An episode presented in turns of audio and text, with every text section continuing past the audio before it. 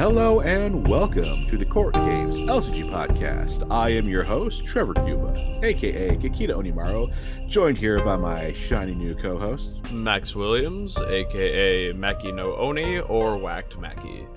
I say shiny new, even though you're a filthy crab slash Shadowlands abomination. Look, the Maho just really enhances the shine. It answers your voice too. So we have a longtime listener, uh, Tom, who contacts me every once in a while, stuff, and he listened to your first episode. He was like, "Holy crap, Trevor! You found the one person in L5R with a voice deeper than yours." I was like, "I know. It's weird because the people don't know is like you're like nine years old." I a couple times when doing the uh, table is yours, I would like post up my recording, and every if I hadn't done a recording for a while, so it'd be like, I always forget your voice is so deep until you do the recording. I'm always reminded how young you are by um this is a true story. When we uh, at Gen Con last year, it was me, you, Sar, and Jordan. Uh the Sar uh well Sar, my former co-host uh, co-host, and uh Jordan, one of the uh judges for uh Fantasy Flight. Uh we all went to, decided to go get eat sushi, even though you don't like fish. And at one point, you and Jordan, who are both younger persons, just like hop on your phones and start sharing memes at each other for like 20 minutes straight. And me and Sar just sitting on the other side of the table, like actively wrinkling, wrinkling and growing older as we're watching you do this. it's not my fault you're not hip with the times, Trevor. At least I know who Spawn is. That's fair. Yeah, everyone doesn't know. Max doesn't know who the comic book hero Spawn is. I guess most people don't because nobody cares about Spawn, but I do. Trevor cares about Spawn. He holds on to what little he has. I'm surprised you don't because he's like the most Shadowlands character ever. You should look into him and stuff. He's like the most Maho guy ever from the 90s with machine guns, though. Well, I can do that for sure. Right, he's got that distinct tone of something he will never do. Okay. Moving on to things that we will get around to and stuff. Um, we have a restricted list uh, that just dropped. Uh, normally, this podcast opens on Monday, but you know everything's been all screwy lately. Uh, the benefit of being a procrastinator is we get both the restricted list dropping and Pack Six images have officially dropped, so now we can officially talk about them. Uh, so we're going to talk about them a little bit and stuff. Uh, let's go to the RL. Max, what do we got here? Well, you know, we talked about some of these cards in the last episode and how they seem to be likely contenders for the newest restricted list. Uh, and, you know, I'd say not exactly what we called on all of it, but mm. not the worst. To start things off, uh, a card that as a crab player I looked forward to and due to the world exploding never got to put into a sleeve and now never may put into a sleeve. A Butcher of the Fallen. He went ahead and uh I mean really when you look at the guy, there's one word on him that I think really pushed him over the top. It's the word rally. Rally? Oh. I mean, the article says printed, but you're saying it's rally. Well, you know, he's saying this would not be quite so egregious if it didn't also have rally. Mm. Butcher of the Fallen stopped people from defending if they had power printed military skill less than the number of unbroken provinces you control, which stops a fair number of people. A fair number? It stops a lot of people, especially since crabs' like main shtick is it's really hard to break their provinces. Yes. Look, provinces are not meant to be broken, okay? They're meant to be held onto and treasured. I am not breaking your provinces when I come over there. I am just rescuing them from your claws so they may know the true love of the Shadowlands. I mean, what are you talking about? The the lion practically burned down their own provinces at this point. They don't care about yep. province strength. but he was proving too problematic and has been errated now so that he no longer has the word printed, which means attachments get past him, and it is now lower than as compared to lower than or equal to. This should bring him down in power a good deal. You say he's brought down so much you're not going to play him anymore? It's possible. People have been talking about it in Crab that he may just not be worth the slot anymore, especially with some of the new, like one of the new characters we got in the uh, pack six here needs a spot somewhere. So, so it's because he could be like countered with a sword with a fine katana. He's no, he's not good enough anymore. Yeah, and he already had a lot of counterplay, such as buying political characters and just attacking back, and his mm. six dash isn't doing much about that. So fair enough. You know, maybe because of rally, he'll still continue to see play because let's be honest, rally's a silly keyword. But if he didn't have that, he certainly wouldn't see any play. You know, his dash political aside, actually, no, his dash political included. Uh, yeah, being me as a duelist, I look at his sixth military, like, oh, geez, I can't duel him. And his dash political, like, I also literally can't political duel him either. So please take him out of your deck. Maybe I will, Trevor. I'll put him back in when we get paired together at tournaments, okay? So some folks like, you know, Crane, maybe Scorpion. I don't know, Scorpion's a little bit more military these days, but there's I could definitely see some clans just having like not a whole lot of options against him and then with his new changes, and then some clans like Dragon or Lion just like easily being able to get over his restrictions and making it not worthwhile. Yeah. So we'll have to see how the meta kind of settles, but I think it's possible that at least for a time, uh, he'll come out, but he could always go back in. Okay. The next card, Unbridled uh, Ambition. Up, up, up, up, up. Oh. That's it. You want to go or should I go? I mean, I was already going, and he just walked okay. all over me. Yeah. Max is just like, you know what? Screw Trevor. I'm just going to go ahead. This is my podcast now. oh no, the Maho's taking over. uh, yeah, the next card, Unbridled Ambition, uncompared, where Tyler has written like a whole paragraph about why Butcher the Fallen needed to be errated. There's just one sentence for Unbridled Ambition, which is also a card that's not even released yet. It's in the upcoming Pack Six. Says now it says cannot be a stronghold province because the province itself has three province strength. Decided characters do not count their skill toward resolution of conflicts at this province. That would make their stronghold nigh unbreakable. You know, if you just stockpile all your dishonor effects for the end, it would just be a nightmare scenario to try to break the box. So I, am glad they caught this one before it released into the wild. You know. And those are the two erratas that we have on the restricted list, and then three new cards have joined the RL, yeah. or yeah, the restricted list. But the, the I, ban I list say, and effectively the the soft ban list yeah, for what I will is. say. I think Butcher the Fallen avoided the list because they didn't want to put another crab card on there. They were just like, you know, we don't usually errata, but we'll make a, a exception this time because we put so many crab cards on lately it is interesting how every time the restricted list and banned list gets updated, like we all know that like the core set is very like wonky in its power levels, but it's also like the usual suspects that see keep ending up on here. Like you rarely get well, you rarely get a unicorn card put on here, and then the unicorn only put on here because the crab were abusing it, right? yep. But you know, I mean, we we had what like three cards put on within the last two for just Crab. I don't know.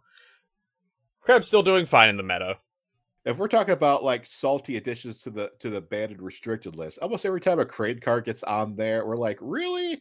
Okay, we get it. Like it's air quotes fair to put this card on, but like, really, what did we really do wrong?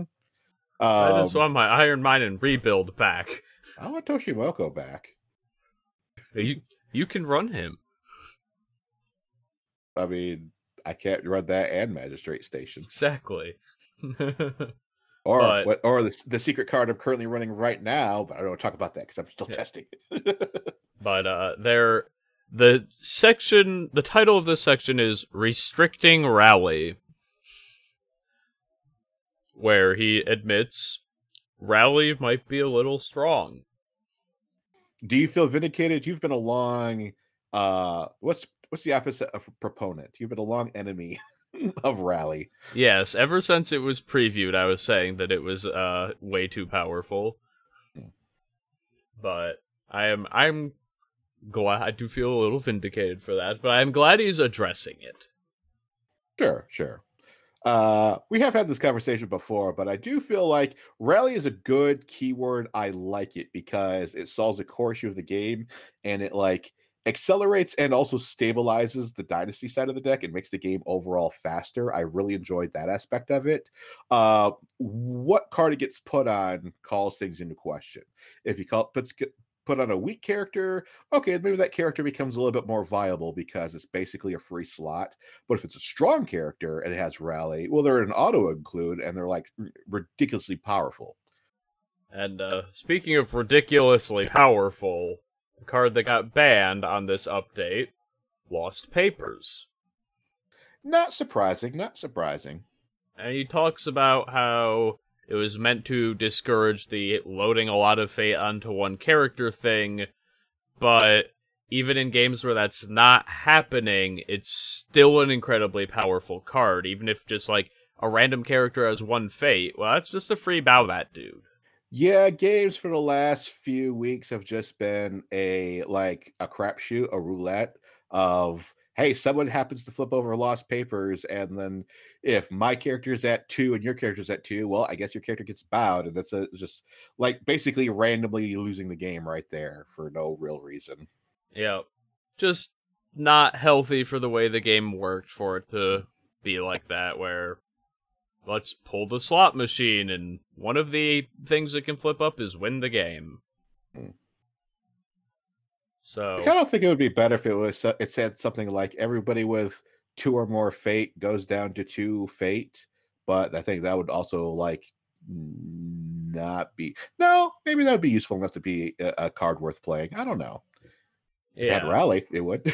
yeah, for sure. Yeah, it's the other thing is it's a neutral zero cost card with rally, so there's just no cost to putting it in there. Hmm. But we we talked about lost papers on the last episode. Yeah. We also talked about skipping one of them. We talked about this other one, contested countryside, or Coco, as people call it sometimes.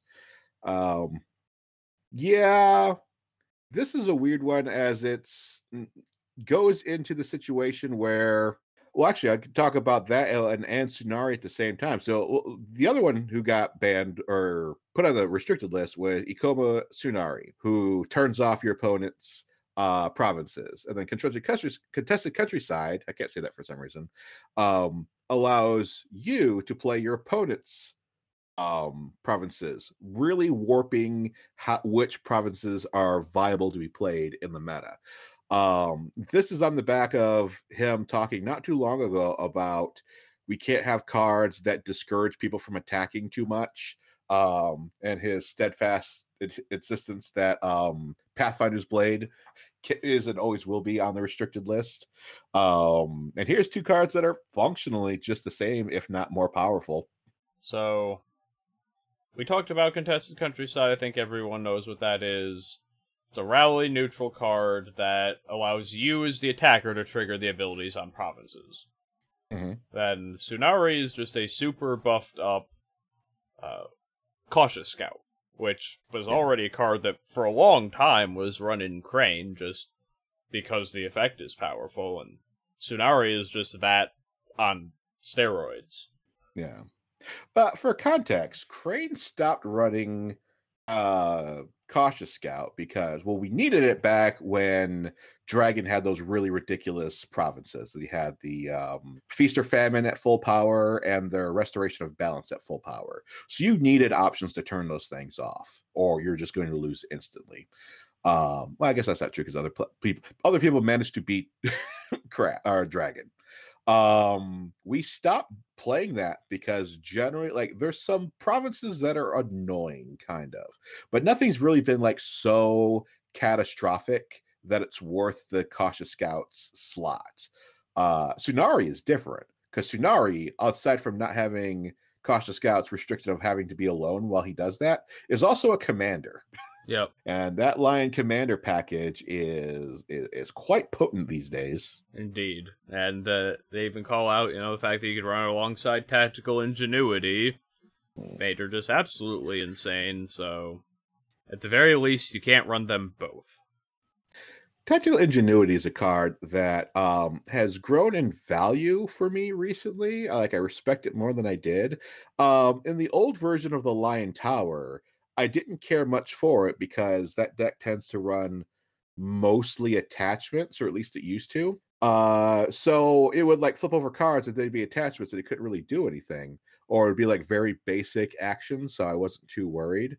Uh, now that they've lost the spyglass to hyper accelerate it, and everyone else has lost the um, what did you call it? Po- uh, policy debate to take things out of Lion's hands, and they just run more events. It's it's much scarier than it used to be. I gotta say. Yeah, especially as tactical ingenuity, if you can just get it going, is practically as good as Spyglass was. Mm-hmm. Now it is. It definitely Yeah, is. Yeah. So it's it's a pretty pretty nutty card. For the rest, uh, we don't really need to get into the rest of it because we don't really we don't know what skirmish is. You, did you play any skirmish before the apocalypse? I have not.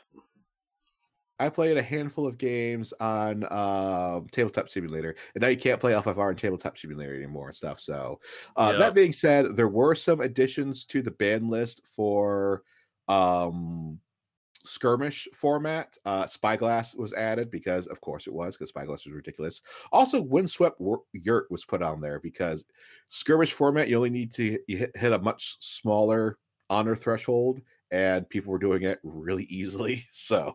yeah. Also, for people who are interested, is the draft format has a new list, but we never got a chance to play it. Like you bought a whole second collection just to use as draft, and we were sleeving it up when everything stopped. So we never Yep. got around to play draft. Yep, it was unfortunate, but that's way of life sometimes. Yeah, unfortunately.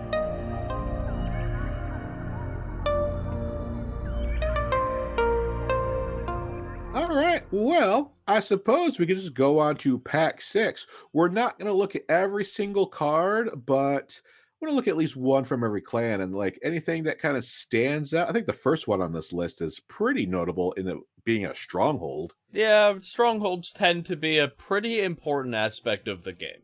theoretically. Some of them are considerably more important than others. So this one, uh, Iron Mountain Castle, uh, stronghold with plus two province strength. Castle. Each dragon you control can have an additional restricted attachment. So kind of like how dragons used to be in the old game. Um, interrupt.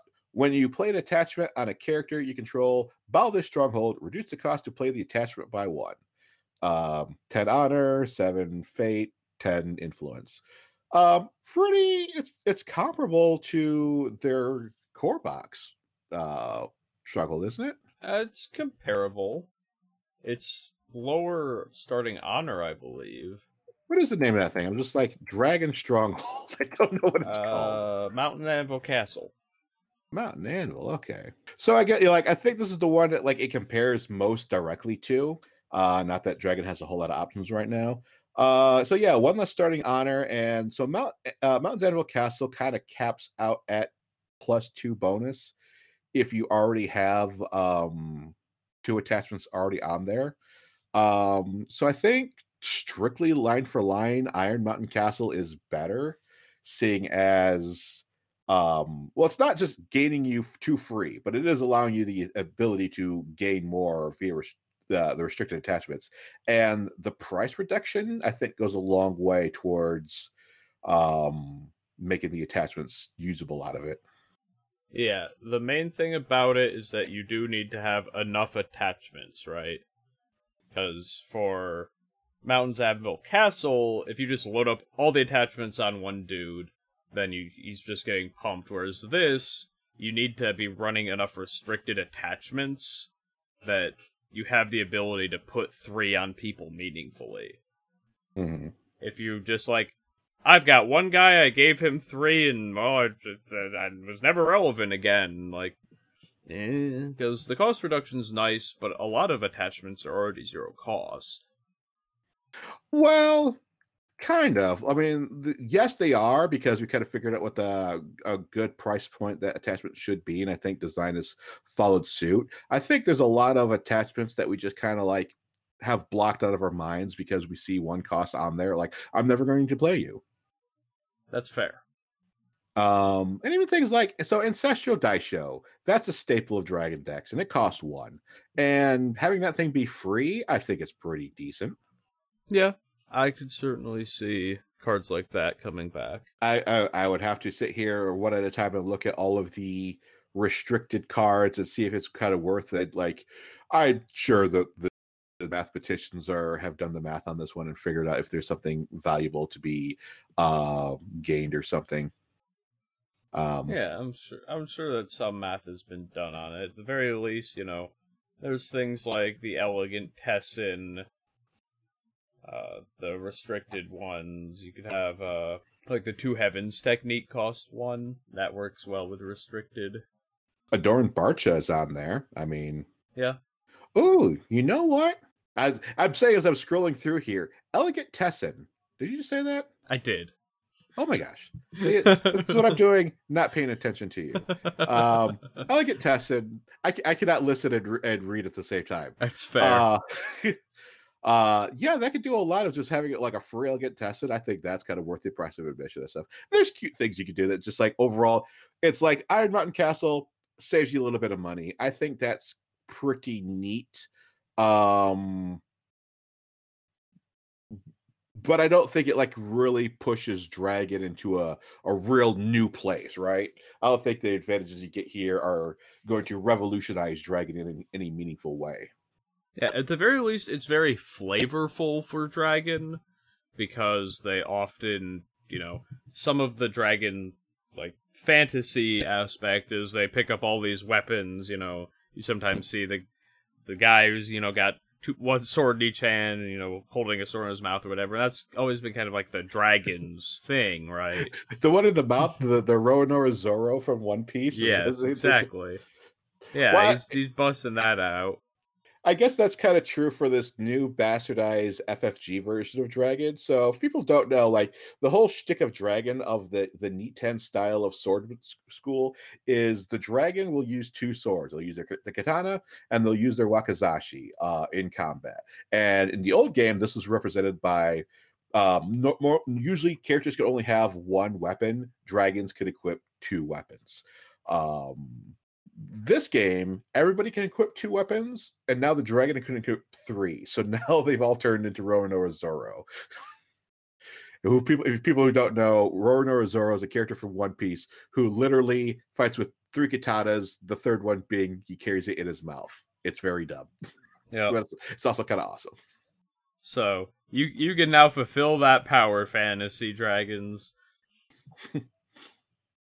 Uh, let's see. Moving the very next one. I'm not meaning to go down the list, but I think the first, I think the first handful of these cards are like really interesting. Uh, Unbridled Ambition. We just mentioned this one on the restricted list. Is the one that got uh errata to not be a conflict province. Um, yeah, I'm glad it got the errata because now I don't think it gets played. It went from like being a staple card to put under the stronghold uh, to something that's like not really reliable enough to warrant playing anymore. I don't know. Yep. It was the Scorp was kind of a ridiculous card, and now it's because the Scorpions are not going to waste their. Sure, they have a lot of ways to dishonor Will it people. See they... play? Maybe, maybe if you want a really defensive Scorpion deck with dishonor, and all your and your goal is just to not get broken, it it, it could see play. Maybe.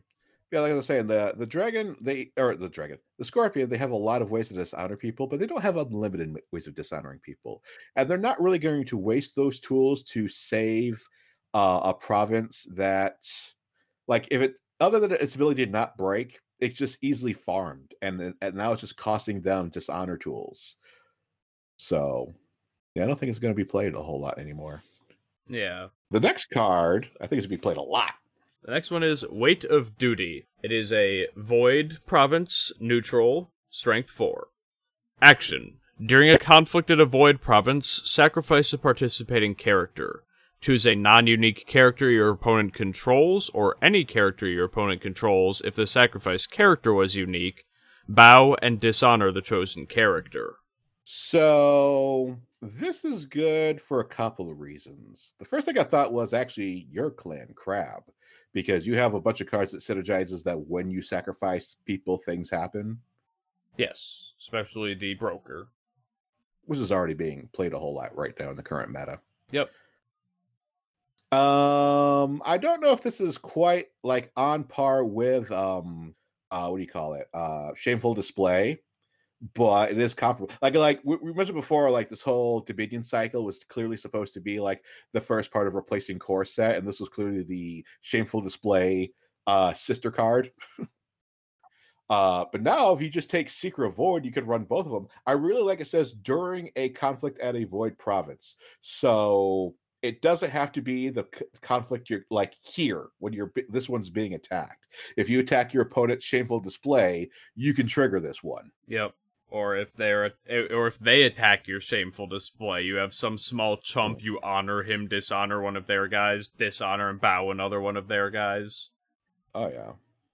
And um yeah i have to be the guy like i always say i hate bringing up crane all the time. I don't know if anyone else is doing it but uh we've got a lot of tools to reveal provinces right now in the game and just keep put turn them face up uh, and anything that has action during a blank province, uh, those things are a lot more consistent now when Crane is forcing everyone to play with face-up provinces.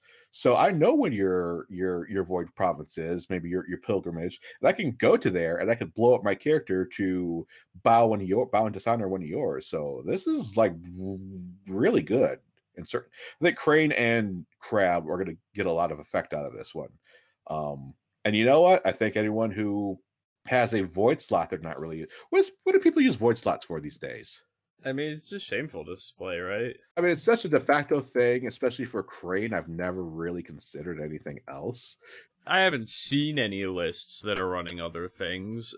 I'm I'm sure there are some people who are sick of shameful display and don't want to run it anymore. But oh, you know what? We are wrong. As I'm looking at the current uh, void provinces, this is why I'm a bad player because I just realized this.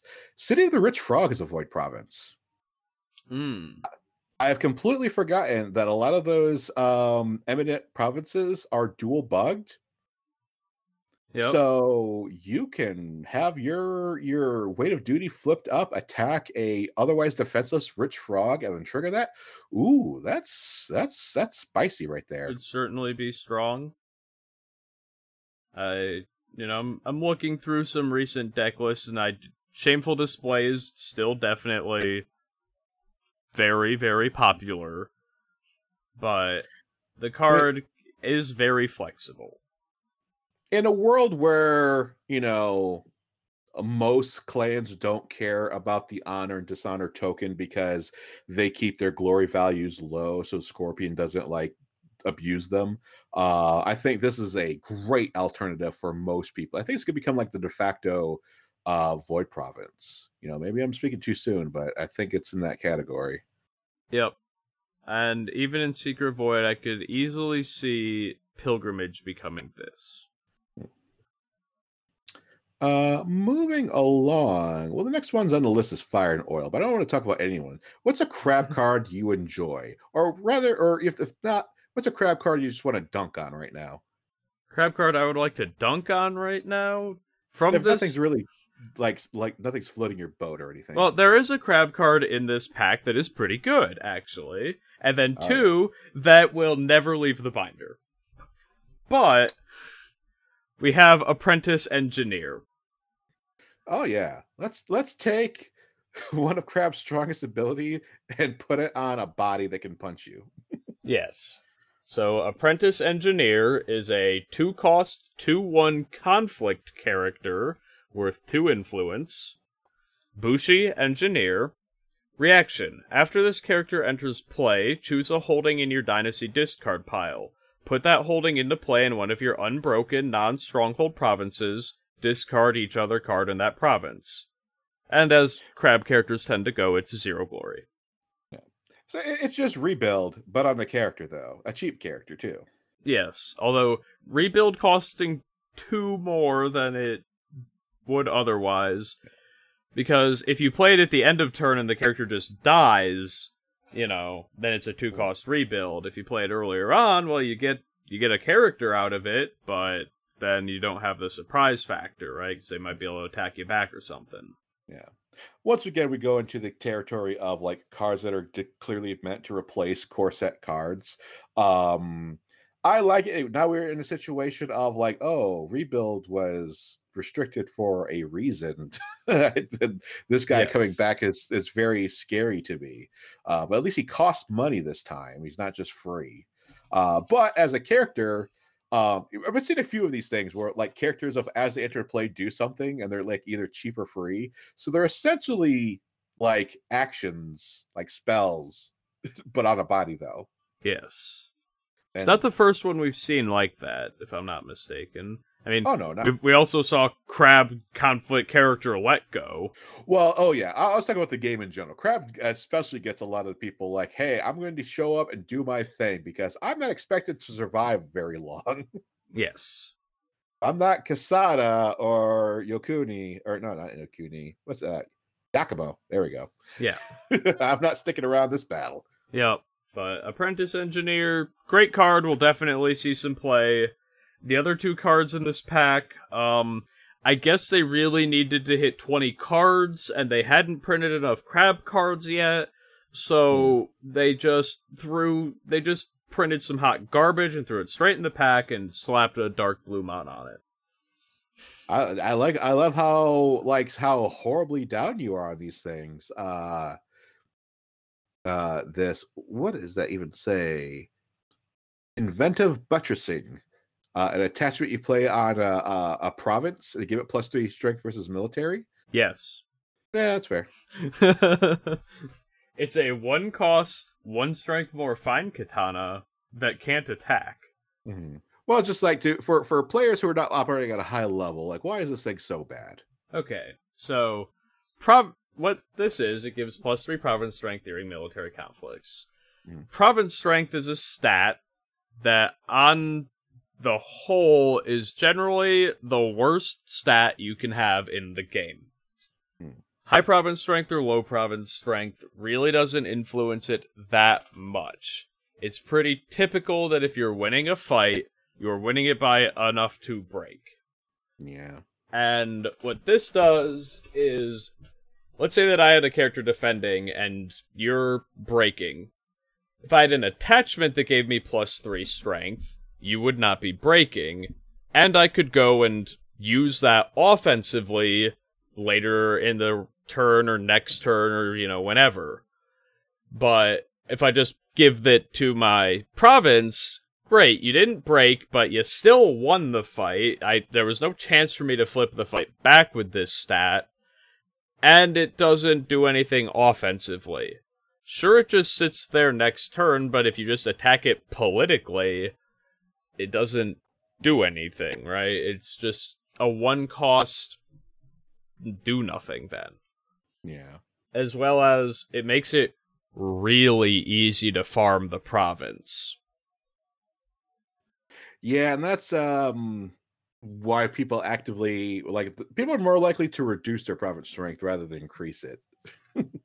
yeah, if you put uh, this on a 4 strength province and make it 7 strength, almost any character can walk in and go, well, you have to defend because otherwise you lose an honor and I get the ring effect, but I'm not breaking if you don't do anything, so I can come back next turn and threaten it again. Yeah. At a certain point, the farming, like you just create so many resources that um you'll just steamroll the game at a certain point anyway and stuff. Yeah, unless, you, unless you're doing it against like Hidden Cash and Scorpion, that's yeah. a bad idea. It's it's why Pilgrimage is really the only high strength province run, and it's because you can't farm rings off of it. Yeah. The other uh, crab card, Fire and Oil. It's also it's a holding um that is like uh, like crab have a million holdings and this isn't isn't doing anything as impressive as any of the other ones uh lose an honor to dishonor a character. Does Crab have any way to capitalize on dishonoring a character? Not really. And losing honor is something Crab has a hard time coming back from. So lose a valuable resource to gain a benefit that's not that great.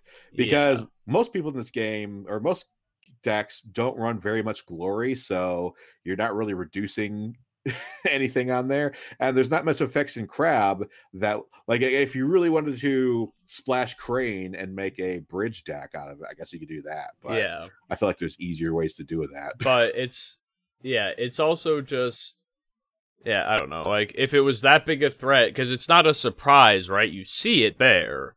And mm. admittedly, it works when you're attacking any province, but it, I'd rather flip up almost anything else. And you could come up with a scenario like, oh yeah, fire and oil would be great right here, but 90% of the time, like, you flip this up against Scorpion and you just, you're gonna cry. Yeah. Compare it to the other effect that we put on a lose honor province of Kuni Labs, and it just yeah. doesn't even compare. I mean, I can kind of see it. Like if Crab goes back to their dishonor deck ways, uh, this would be a good target with either rebuild or rebuild on a stick that apprentice we were just talking about. Um, yep. and it'll just be like adding one, but oh, that losing one honor is not something you can really bounce back from, you know. No. Crab so the reasons why has... I was like Kuni Labs with a crab would play and stuff like that's like, oh great, I'm going to win this game via dishonor because Kuni Labs is about to dishonor my crab opponent for me. Yep, it's been a crab struggle for a really long time, and crab has yet to find a good way to deal with it. You have to run Ebisu's blessing or something. yeah, exactly. Okay. Uh next, ooh, this is where I get the fanboy out. Uh Doji Diplomat a zero cost, zero military, one political, one glory courtier. Why am I so excited about a stat that just says zero zero one one? Well, for one, it's free and a body, but for two, it's got quite the action on it, or reaction in this case. Hmm. Yeah, reaction after this character enters play, each player chooses a face down province they do not control, reveal the chosen province. Uh, this does two things. Uh, one, I can scout out my opponent's provinces, see what I want to attack, see what's going on over there. Uh, B, sure you're re- revealing me. Uh, and that could trigger a number of things. One, I've got a really cool province called Magistrate Station, which if you play roulette wrong and flip over my station, boom, I've got one of my most strongest cards online already. Uh, B, Crane have had all Dominion cycle and a little bit before that, a lot of cards that get stronger based on how many provinces are face up. Um, those cards got a little bit stronger with the eminent domain. So we got like uh, Suma Village and City of the Rich Frog. Um, that Daidoji Marketplace wasn't really consistent enough to get those things up because they would fall on Suma Village or another face up province already and not really do the job they're supposed to do. Um, Doji Diplomat, by forcing you to flip over something that's already face down, does a lot to uh, make all those cards like ridiculously more consistent. It can help a lot, and it's also possible that you find their dangerous holdings that you don't want, or their dangerous provinces that you don't want to attack into. Oh yeah, no more going in, running into endless fields on unicorns, you jerks. yep. A, a play that doesn't happen often, but every time it does, who do you feel bad? Oh, jeez. Um, the another, and it also triggers back to I'll say this before the stream. Uh, there's a card that Crane got before, the Wealth of the Crane, uh, which looks at 10 cards in your dynasty, putting these cards on each of your non-stronghold provinces face up, shuffle. Uh, max one per face. Um, this thing costs five, but you reduce it uh, by one for every face-up province you control. With a lucky roll of uh, these Doji diplomats, you can get it to like cost like one or zero, depending on what's happening. Um, and this Wealth of the Crane card is very good because I just found out because I'm dumb that unlike a lot of the other cards, it doesn't actually like empty the province that it's putting cards on, it just puts it on top of the cards that are already there. So you can just have like this row with like four or five cards in each row if you play uh, uh, enough cards. Yep. Which is pretty insane. The amount of choices you can get off of that is really high, it turns out. And this is where Crane, ironically, have a better wall than the Crab for some reason in this game, because unlike Crab, uh, Crane have really good holdings. Like we don't have many, but the ones that we do are really effective. And being able to pick those things out and fortify my uh provinces and also get some really dope abilities at the same time is really strong. Yep. Uh as well as it just completely fixes a lot of the, you know, RNG aspect of the game of, well, what am I flipping up? Mm. If you just already have it all sitting right there in front of you ready to go. Yeah, I played a little bit with her. I was like, I, you know, I don't like my flop. Let me just see what the top 10 cards I've got right now are. Oh, you know yep. what? I want to play that card. That's better. Uh, again, it's like one of those things we haven't been, we Crane haven't been playing it before because it was really hard to get it to get like that price point is at five base. Um, even with a couple of eminence, it's like hard to do. Um, with the Doji uh, diplomat out and stuff, and it's basically free. Oh, it's so much better. Yep. I've I've I've often criticized uh, or I don't like uh, not just this design team, but any design team that try to like like force a um a synergy like we're seeing it in dragon with the kitsuki of hey we're going to look at your hand and move around some fate and do some investigation shenanigans and they all tend to add up to like really mediocre effects right i think this is what a time would like this last little linchpin of the doji diplomat makes this crane hey we're going to play with all of our stuff face up uh strategy that wasn't really anything to write home about before and stuff suddenly is a problem just with added consistency. So I'm yep. interested in where this goes. It could be incredibly strong, and you know the only thing that would make this character better? What if we just slapped rally on it? that would be utterly ridiculous, you know. Yeah. I mean, I, I, I I actually think that the zero military is pretty good because now she's also one banzai away from just blowing up a province.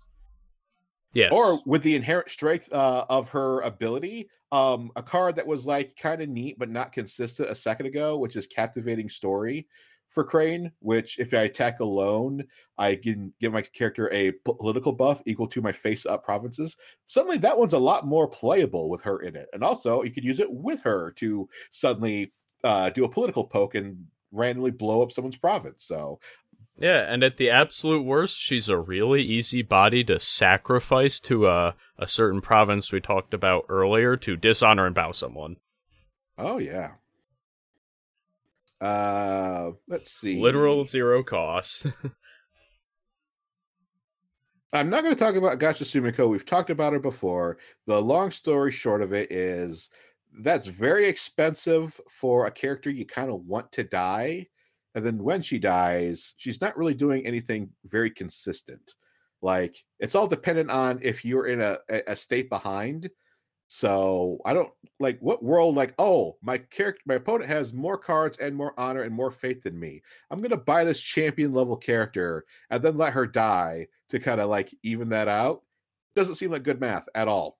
Yeah. Uh, I was looking over the cards today when or yesterday and I looked at her as like she seems really good for her effect, but the cost is just not there. So the next one for Lion, um, like I, like I said, I don't want to talk about everything, but I kind of like Righteous Samurai. This is a three cost, four military, two political, two glory Bushi. Reaction after an opponent's card or ring effect causes you to lose one or more honor, choose a character, honor that character. So it's a big middle finger to Scorpion, but overall, like the ability is like too limited to really see widespread use but that three for, for four and two glory, I kind of like. I think the only thing that stops her from being seen play is she's not a commander. She was a commander, yep. I think she'd see instant play. Yeah, she's the type of card that you might slot in for a local tournament if you know you've got uh scorpion opponents you're going to be facing that you want to just kind of be like, hmm, well, you know what? Those scorpions. No, no, no, but I think she'd be pretty good for it. Because yeah, there's only a handful of cards in the game that would cause you to lose an honor, and if you just see this thing, it's like, hey, don't like. Nora is already choosing the ring, uh, uh, ring of air. Just continue not choosing the ring of air, or at least don't take one honor from your opponent when you have to, and then her abilities, uh, you know, blank. You know, but such a good stat line for Lion. I really like it. This it's disappointing. Yeah, she'd be a lot better if she said rally. Yeah. I was, you can say that with every single card. So, um, it's true. Let's see. Exp- uh, good thing for Lion. Exposed Courtyard. It's a holding battlefield castle action. During a military conflict, discard the top two cards of your conflict deck. Choose an event in your conflict discard pile. You may play that card as if it in your hand until the end of the conflict. Put it at the uh, bottom of its owner's conflict deck after playing it.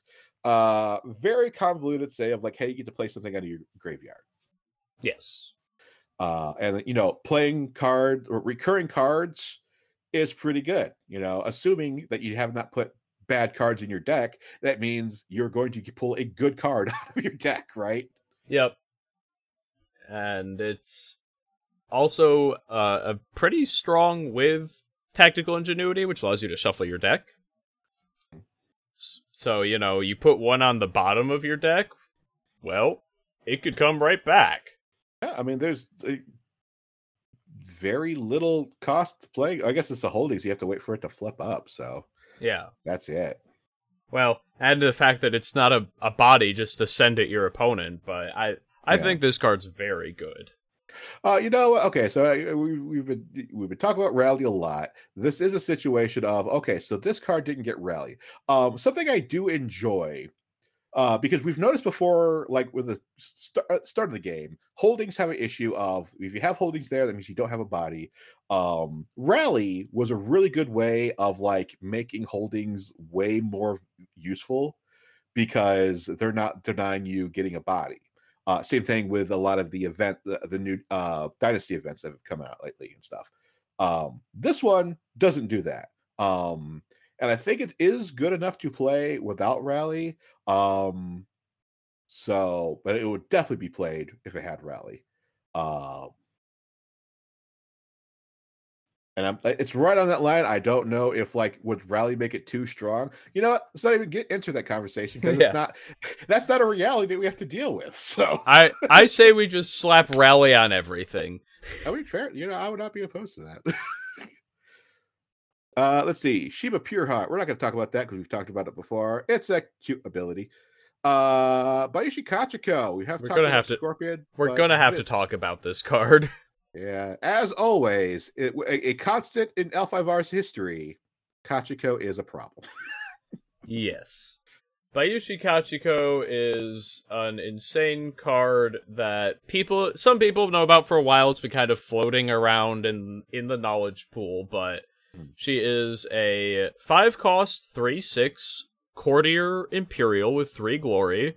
Uh, she's a dynasty character this time, unlike her previous version.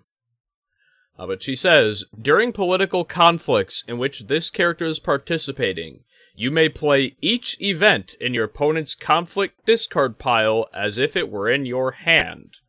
After you play a card this way, remove it from the game. You cannot play more than three cards per round this way. So functionally, whenever every round that uh, starts and you have Kachiko in play, you functionally have three free cards in your hand. That's that's cray cray, as we call it in the business. Yep. Now, obviously, there are cards that aren't going to do anything with her, like she's not going to get much use out of a banzai and things like that. But if she shows up early, she won't be great. But if she shows up into the mid to late game, she is game winning by herself. You know, she'll play a, another court games. She can play, uh, you know, assassinate. If somebody's running rebuild, maybe they have something they want to rebuild. Yeah.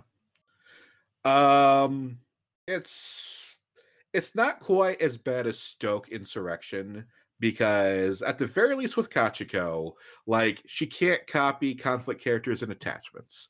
Um, she can't really uh copy things that are like clan locked like she's not going to copy uh cavalry reserves anytime soon right Yep. just Yep. technically she could play it but it would do nothing right um so it's i actually wonder if she'll even see play she'll, i think she'll see play. I for sure I think she'll see play but i don't think she's going to be so dominant that um it requires an issue because there's kind of a way like she's not useful all the time. That being said like the only way to really like air quotes counterplay her is to change your deck and just put like not optimal things in your deck so she can't steal it right? Yeah, because there are plenty of clans where she'll be kind of not doing much, in which case they she just won't be bought and there's not much opportunity cost to it. But there are plenty of times. I mean, can you imagine if Scorpion gets to play your counter spells as well if they if they can play them? Like oh jeez they get the favor you've played some censures or something, and now every fight she's in, you just have free censures. Mhm. You know, she walks into a fight. You're Phoenix. You've played some clarity of purposes. Well, so does Kachiko now. Like, I think that the thing that like seals the button on her of why I think she's like a super problem is also like that's just a stat line. It's not a action. It's not a reaction. It's not a, something that's triggered because every once in a while this game adds a lot of things of like, hey, choose a character. They can't trigger their abilities. Um, Yep. When no one plays those things because no one who has an ability worthwhile is triggered. yep, Kachiko just does her thing. Uh, Kisada just does his thing. yep. It's cloud the mind or nothing. Yeah.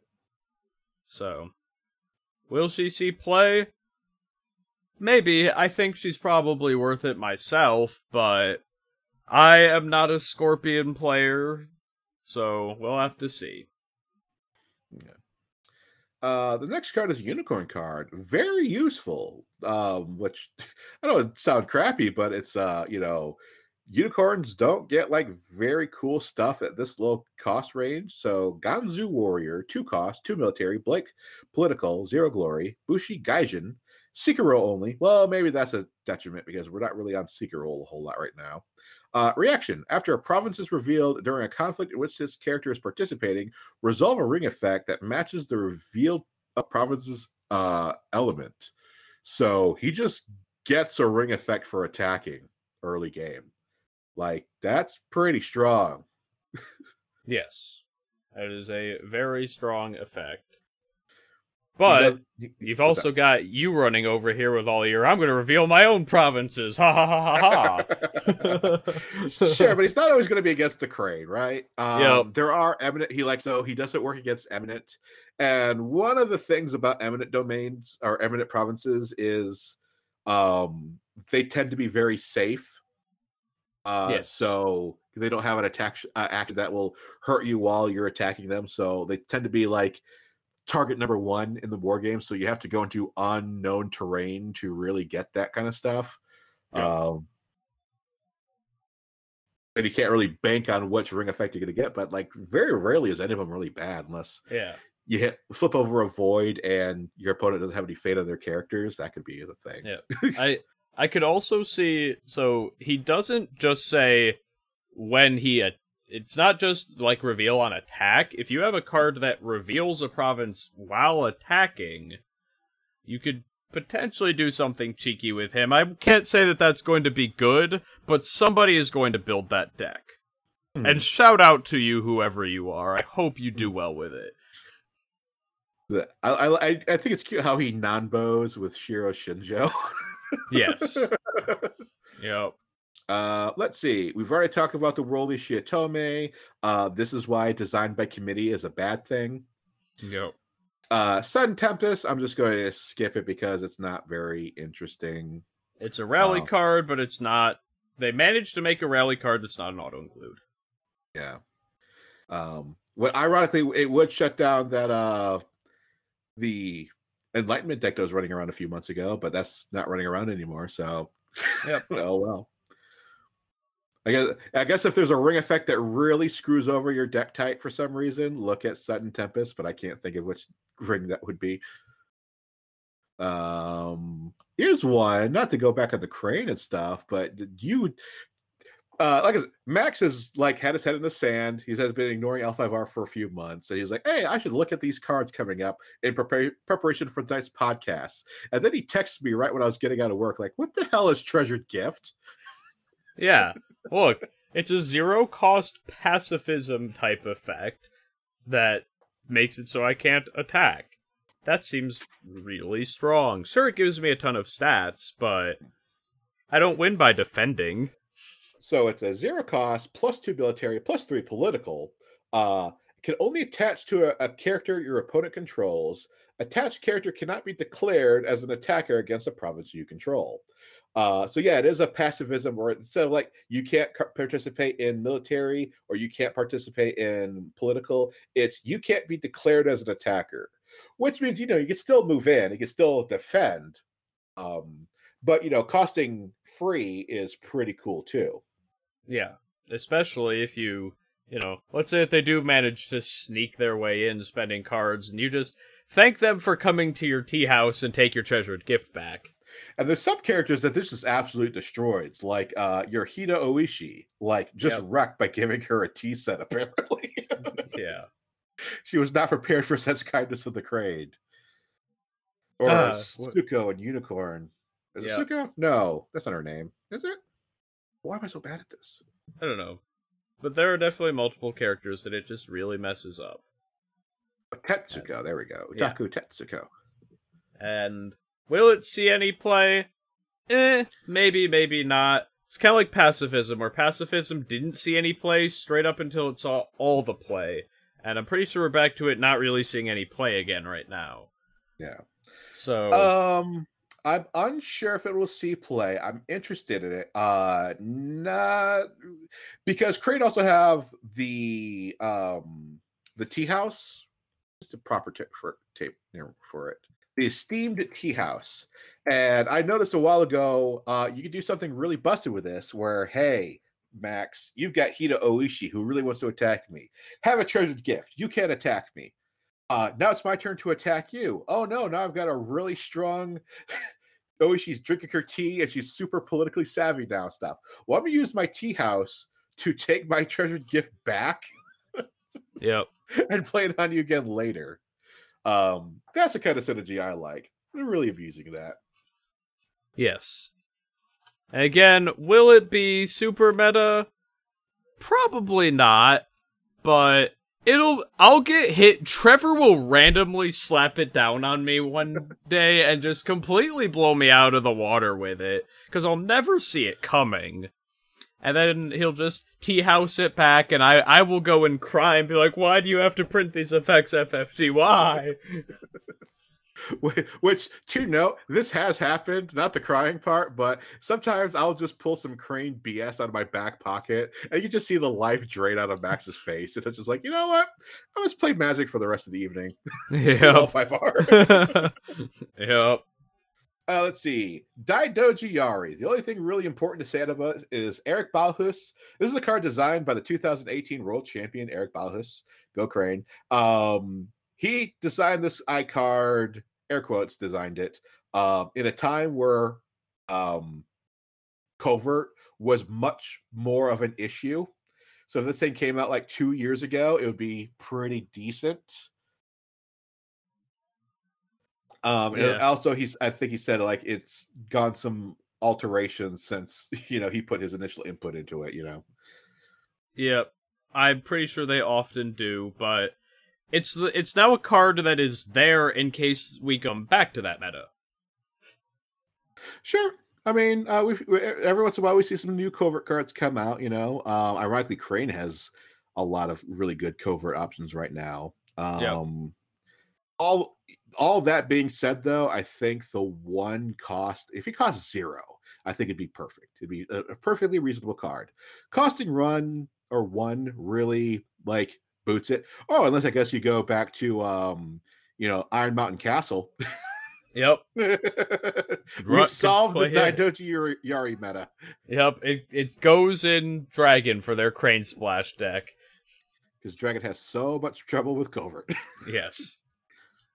Whatever will they do? Although, realistically, if they blank your covert, it makes their covert that much better, but you know. I don't I don't think we'll see that. Let's see. In search, of, I guess we are t- look, looking at all the cards now because uh, we only have a few left. Um, yeah. In search of self, one cost event action during a conflict. Choose an attacking character with printed cost X or lower, where X is equal to the number of face down provinces you control. Bow that character. Uh, Dragon event, by the way. Uh, th- so this is the new Miyamoto's Fury. Yep, the fixed Miyamoto's Fury. Still good. It'll probably see some play not nearly as broken as Miyamoto's Fury. Not not sure there's much else to say about it. I mean, it doesn't one shot. I had um a time where I was um showing one of the older uh, a player from the old version of the game, this new version, and they tried to do some old school tactics, like, "Hey, I'm just going to buy a champion, load it up with some fate, and attack it." And they went face first into a Miyamoto's Fury and like lost the game basically right there. It was just like, "Well, I don't like this new version of the game." Um, so you can't do that with this anymore. You know, it costs a dollar, yeah. um, much smaller thing. Yeah, it does feel like what's that card from Dragon? Um, has you put cards face down again? Maybe you can get some. Yeah, the the poison master guy or the anti poisoner or whatever his name is. Something like that. Maybe that it'll somebody will make the deck. I'm gonna turn all my provinces face down again. Ha ha ha ha ha. Um, let's see. For lion, this is a good lion one.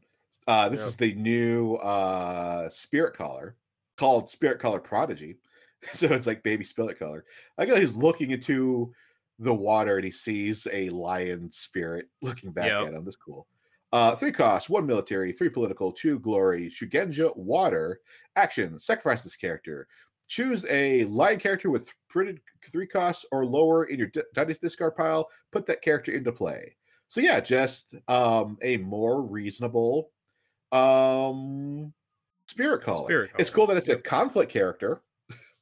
Yep. I will say I I find it annoying that they both exist at the same time because I've thought for a long time Spirit Caller was a very problematic card, but yeah, kind of, but um I don't know if this card really sees play right now with Lion rocking. Lion is either doing tower or they're doing honor. And yeah. this doesn't fit in the tower. It might fit in the honor. Actually, yeah, I bet you this thing could um be used to pull out some like Bushi of the three one tree hill or something like that. Yeah. So will it see play? Probably. The effect's incredibly strong. I mean, you know, we saw a very similar effect on a role restricted card that cost one less in Forebears. Uh, so, and it, Forebears didn't get to participate in a conflict as well, so I do imagine this will see play in Lion. Oh yeah, not in the tower deck, but it'll it'll pop up somewhere. It's pretty good. Yep. This next one from Phoenix, I really like. Uh, the three influence, I guess, is necessary, but like if you you're splashing Phoenix, um, I don't see you not spending all your uh influence on clarity of purpose because it's so good. But anyway, uh, this called it's one of uh, cost. It's called Magistrate's Intervention. Play only if you control a courtier or a magistrate. So finally getting some work out of that magistrate keyword. Action: Choose an attacking character. Dishonor that character. Then, if that character's controller has declared two or more conflicts against you again this phase, uh, dishonor it again. So it's a mark of shame in event form. Yep, and with much more restriction. Sure. And I, uh, but it also costs one less too. So if you, yes. if certain decks like if you're Crane or Scorpion or I guess Phoenix, certain Bloods of Phoenix, so yeah, you easily have the courtier uh requirements to play this. So, um, that's easy. Uh, just don't shout out canceled. to the like. Shout out to the like three dishonor Phoenix players in the world. This card's for you. Yeah, that's what I was gonna uh, like. What uh, what does Phoenix care about dishonoring someone else? Um, I don't know. That there are there are I know of at least one or two people who play dedicated Phoenix Dishonor. Mhm. So, for them, this card, it'll be played. For everyone it- else, Are they just doing it for the like? This is basically minus one honor for the opponent when that character leaves play. Is that what they're doing? I mean, they could. It's minus two honor, right? If the character's honored. Sure. I mean, kind of like fire and oil and crab that we were talking about earlier. It's like if I have, if I'm doing, if I'm spending a card and making sure these parameters are correct to make sure someone is dishonored, you know, I feel like I'm setting something up like a noble sacrifice or something. Yeah, like you could also just think of this as a one cost way of the scorpion, right? Like they run for shame and stuff like that, so having the ability to just dishonor a character is not bad. I mean, I, I still like it. Uh, I, I, as someone who wants to play noble sacrifice, I, I'll keep it on my my watch list. Yep. Um, compromise secrets, zero cost, zero military, zero political condition. Play only if you're less honorable than an opponent. As additional cost to trigger an ability, an attached character. Uh, see, we just talked about Ta- Kachiko. Um, its controller must give you one honor. Scorpion Uh, card. It is a scorpion card. Um, and as it's like, see, a scorpion card seems to be so strong. This I'm surprised that this one is like not really all that bad. I don't think it's going to see play. Yeah, it's it's the type of thing where if triggered abilities get really popular, um, Scorpion are gonna run it. Yeah. If like in the current meta, we're not in a place where they're really popular, probably won't see any play. The thing I don't like about this one is that the the play only if you have if you are less honorable than an opponent, which only assures that Scorpion are the only ones who are going to be playing this, which is really annoying. Because sometimes other clans try to play with um the dishonor victory condition, but they can't make like hover permanently at six honor like Scorpion can to ensure this thing is uh is able to be played. So Yeah. It's the type of thing where in some really weird, messed up world, I could see putting this in a crab deck. Crab is often less honorable than the opponent. And it would be a way just to be like, it's not necessarily that I'm trying to dishonor you out, maybe I am, but you know what? You giving me honor, I'll take it. Keep me in the game. hmm. Do I think that'll ever happen? No. But I could see the world where it does. yeah. Um. Oh well, and Scorpion's not really dishonoring people right now, anyway, and stuff. Well, they're not really doing it. They they have Stoke Insurrection. They can kind of do whatever they want. It's just Bonkers Town's over there, so who Yeah. knows? Yeah. All right. Uh, final card, Unicorn, flank the enemy. One cost event, uh, tactic, action. During a conflict in which you control more participating characters than your opponent, your opponent chooses a participating character they control, bow that character. Uh, I don't Seems know. bad. Yeah, it's the, the killer line here is your opponent gets to contr- uh, target the character. You know, Yeah. even in like tower decks where generally you have one character, usually there's like one or two little like one or zero cost guys floating around to just eat the effect of this thing. Yeah. So Especially if you're if you're playing against Unicorn and you know they have the possibility of having it, you just throw two guys in there.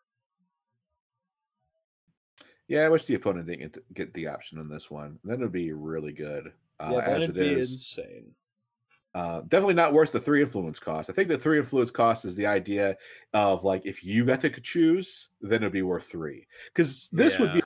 Card like if I'm someone who doesn't traditionally have a swarm theme.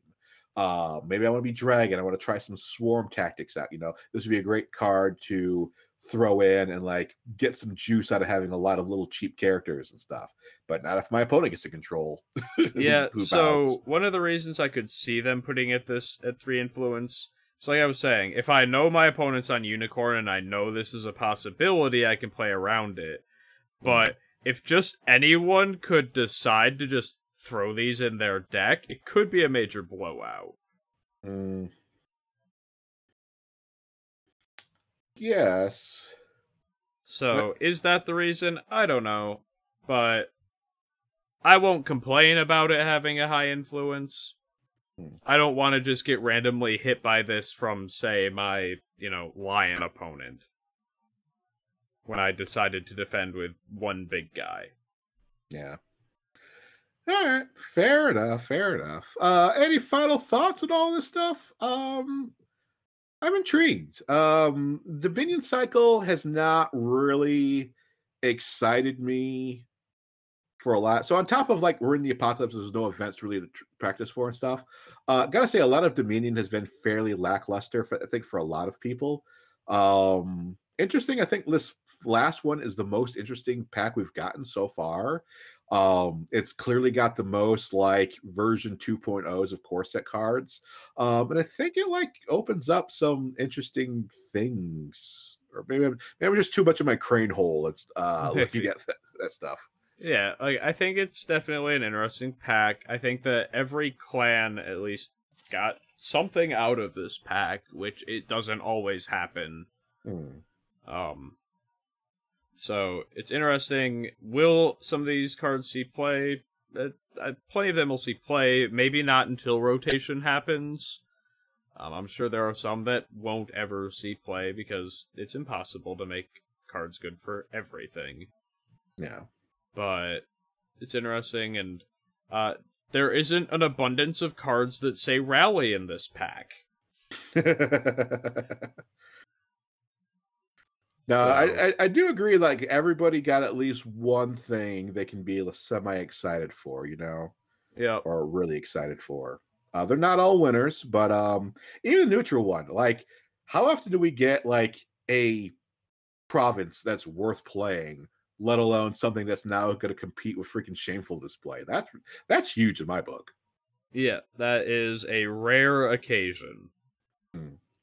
Dragon got a stronghold, which you know, a a statement spoken into the void is a a significant event to happen. Yes, Um, This- it's this still kind Dragon's. of like, This is Dragon's fourth stronghold now, isn't it?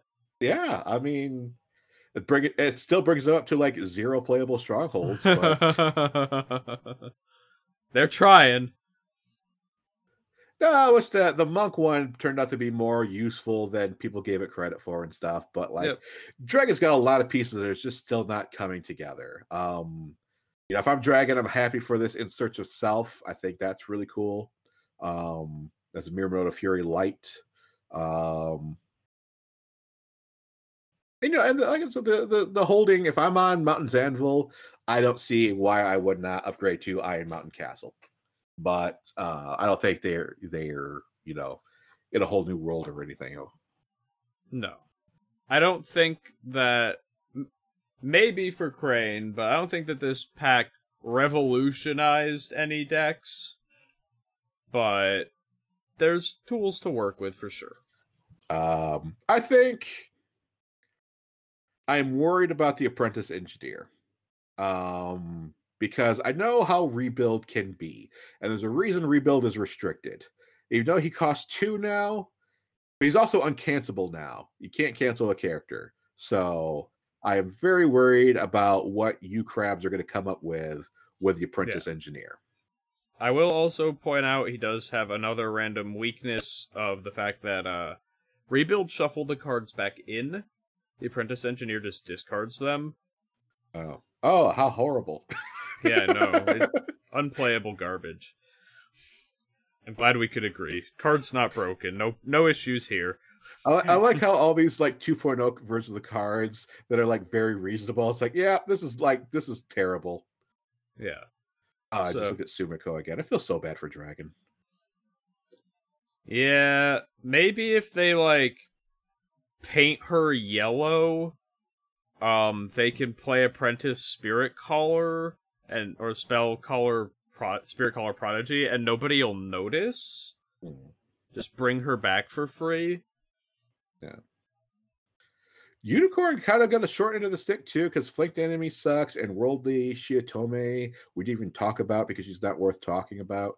Um, they did get the Ganzu Warrior, and that is good. Um, but it's not like making a huge impact on their deck or solving any of the problems that they are currently have right now. So Yeah. Okay. Yeah, I Mm. don't. You know, Kachiko is obviously the most keep an eye on this card card of the pack, in my opinion. Um, Oh yeah. but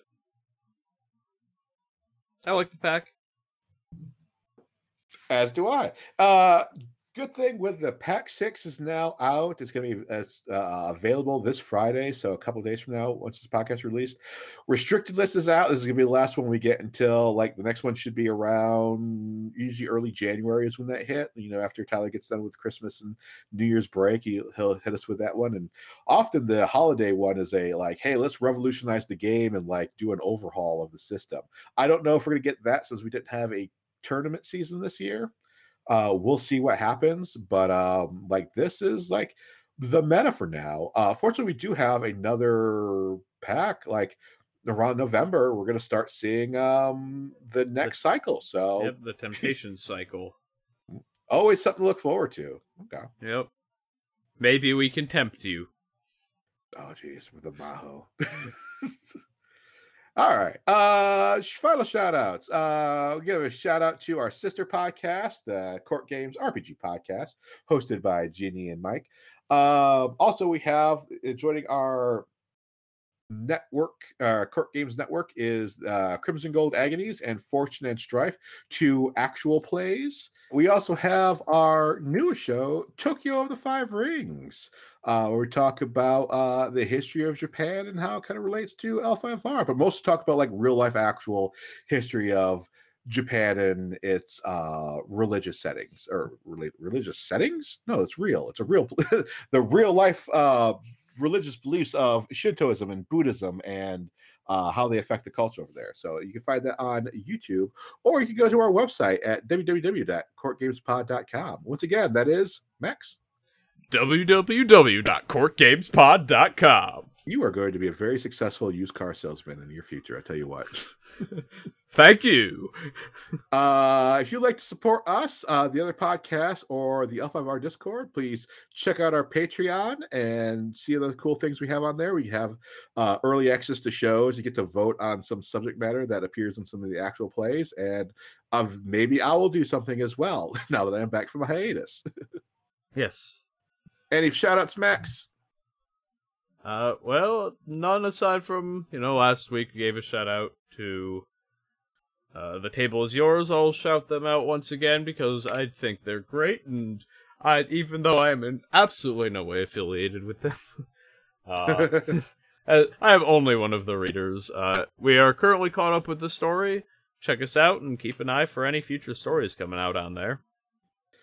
You know I'm going to shout out? I'm going to shout out the Jade Throne podcast. Now, why would I shout out the Jade Throne podcast when it's like pretty much the most popular L5R LCG podcast uh, that exists right now? Because they're they're Shay's like stalwart efforts to do a weekly podcast every week since it started is really turned against him when there's like a, a complete dearth of news. And the last few episodes is him just like in a room going crazy. So Shay needs your love. Go give him a sign of love and support. I love that guy. Oh boy, he needs more news to talk about. Just just make up some news, get fake articles, send it to him. Maybe he'll talk about them. Like he had an episode two weeks ago that was just him and Gibbons arguing with me in the chat room. And it's a chat room. The audience can't hear what I'm writing in chat, so they don't know my part of the conversation. yep. All right. With that, I'll see you guys later. Yep. Sidearm.